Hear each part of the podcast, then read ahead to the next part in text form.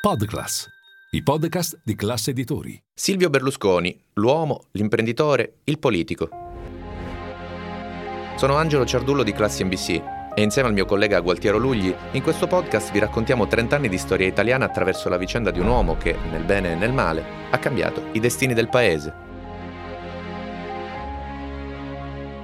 Mediaset, Mondadori, Mediolanum, dalla finanza alla politica, quattro volte presidente del Consiglio dal 94, l'anno della discesa in campo con un partito nuovo, Forza Italia, al novembre 2011, spinto alle dimissioni anche da uno spread in volo verso i 550 punti. Silvio Berlusconi ha segnato la storia italiana degli ultimi 40 anni, ma la storia imprenditoriale inizia già negli anni 60, quelli della Edilnord, dove cavalca il boom edilizio, le prove generali che lo porteranno alla costruzione di Milano 2.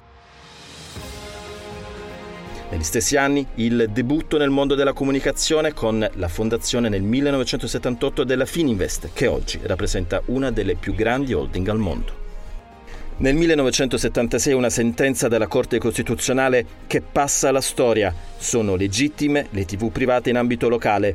È il primo passo verso la fine del monopolio dello Stato nella televisione. È il solco su cui Berlusconi creerà il suo impero Telemilano nel 1980 diventa Canale 5, il primo seme che darà vita all'informazione, all'intrattenimento e alla pubblicità di Mediaset.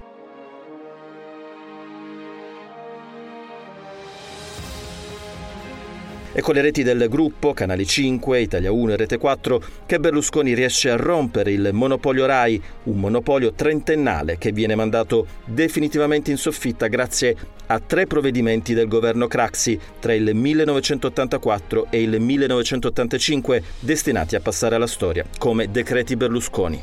Il motore economico dei canali del Biscione è Publitalia 80, concessionaria fondata nel 1979 per la raccolta della pubblicità è una mossa vincente che segna il definitivo successo del modello della TV commerciale alla sua guida, dal 1982, Marcello Dell'Utri che diventa uno dei consiglieri più fidati del Cavaliere, contribuendo alla nascita di Forza Italia. Ha fondato un'associazione, un partito politico che ha come religione la libertà, che ancora dentro questo partito, come lui oggi ha confermato, suscita l'entusiasmo, la passione di tanti giovani per quel principio straordinario che è la libertà Grazie al suo ruolo chiave nella macchina pubblicitaria, Dell'Utri entra nella trinità berlusconiana al fianco dell'amico di sempre, Fedele Confalonieri, nume tutelare dell'impero editoriale del gruppo, da Mondadori a Mediaset passando per il giornale, e Gianni Letta, consigliere e grande tessitore delle relazioni politiche dalla discesa in campo del 94 fino a oggi. L'Italia è il paese che amo. Qui ho le mie radici le mie speranze e i miei orizzonti. Qui ho imparato da mio padre e dalla vita il mio mestiere di imprenditore. Qui ho anche appreso la passione per la libertà. Ho scelto di scendere in campo e di occuparmi della cosa pubblica perché non voglio vivere in un paese illiberale governato da forze immature e da uomini legati a doppio filo a un passato politicamente ed economicamente fallimentare. Nella seconda metà degli anni 90 Fininvest si presenta in borsa con due dei suoi gioielli, Mediaset e Banca Mediolanum, fondata insieme all'amico Ennio Doris. Un'amicizia nata grazie alle pagine di Capital, dove nel 1981 Doris legge l'intervista in cui il cavaliere invita chiunque abbia idee imprenditoriali ad andarlo a trovare. Il debutto in borsa delle due società tra la primavera e l'estate del 1996 avviene quasi in contemporanea. Il collocamento di Mediolanum a 12.000 lire per azione si conclude ai primi di giugno con una raccolta di 384 miliardi di lire, quello di Mediaset a 7.000 lire per azione si avvicina ai 2.000 miliardi.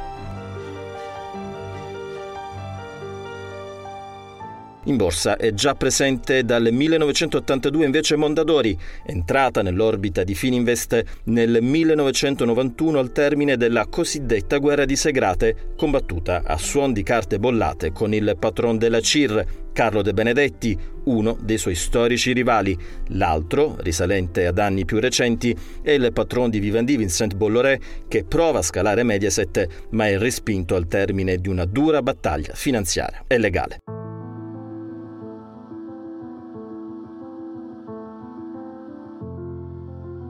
Terzo uomo più ricco d'Italia con un patrimonio, secondo l'ultima classifica di Forbes, di quasi 7 miliardi di dollari, lascia il futuro di Fininvest, una holding oggi da quasi 4 miliardi di euro di fatturato e 15.000 dipendenti, ai suoi figli, già da anni alla guida dei suoi gioielli a partire dai più grandi arrivati dalle nozze con la prima moglie Carla Elvira Lucia Dall'Oglio, a Pier Silvio l'eredità di Media for Europe, tra i maggiori poli radiotelevisivi paneuropei con ricavi che viaggiano oltre il miliardo di euro, a Marina la Mondadori, leader in Italia dell'editoria scolastica.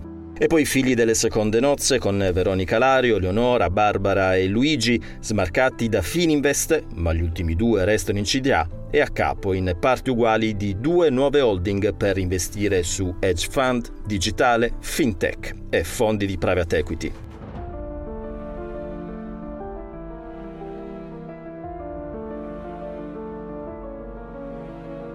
Imprenditoria, televisione, pubblicità, ma non solo, a contribuire all'immagine di un uomo di successo di Silvio Berlusconi negli anni Ottanta e anche lo sport più amato dagli italiani, il pallone. I tifosi del Milan hanno soltanto una cosa da dire, di sostenere la loro squadra eh, nei momenti duri.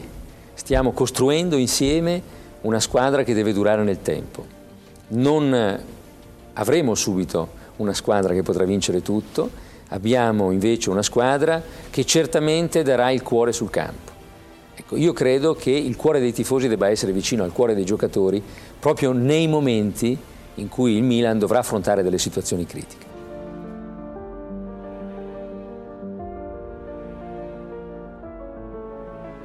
Nel febbraio del 1986 il Cavaliere raccoglie da Giuseppe Farina il testimone di un Milan disastrato sul piano finanziario e sportivo. Ripianati i debiti di un bilancio più rosso che nero, nelle vesti di presidente, spesso anche di allenatore in seconda, Berlusconi farà del diavolo un'autentica macchina da guerra capace di conquistare in poco più di 30 anni 29 trofei, tra cui 8 scudetti e 5 coppe dei campioni.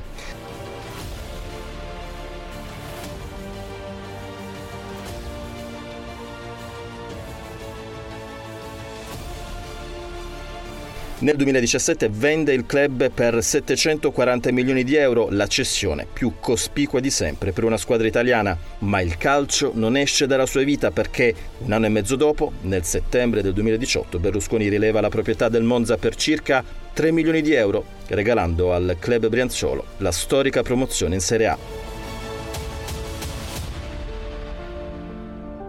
30 anni di Milan, 20, seppur intermittenza, di governo tutta l'opposizione addosso, tutti i giornali italiani addosso, tutti i giornali del circuito della sinistra europea addosso, ci portarono a pensare che fosse un atto di responsabilità eh, dare le nostre dimissioni e non chiedere nuove elezioni. Lunghe e discusse battaglie giudiziarie, dal lodo Mondadori alle più mediatiche come il processo Rubi. L'unica condanna definitiva arriva nel 2013, processo Mediaset per frode fiscale, con pena estinta ai servizi sociali. Rigetta nel resto il ricorso del Berlusconi, nei cui confronti dichiara, ai sensi dell'articolo 624,2 Codice procedura penale, irrevocabili tutte le altre parti della sentenza impugnata.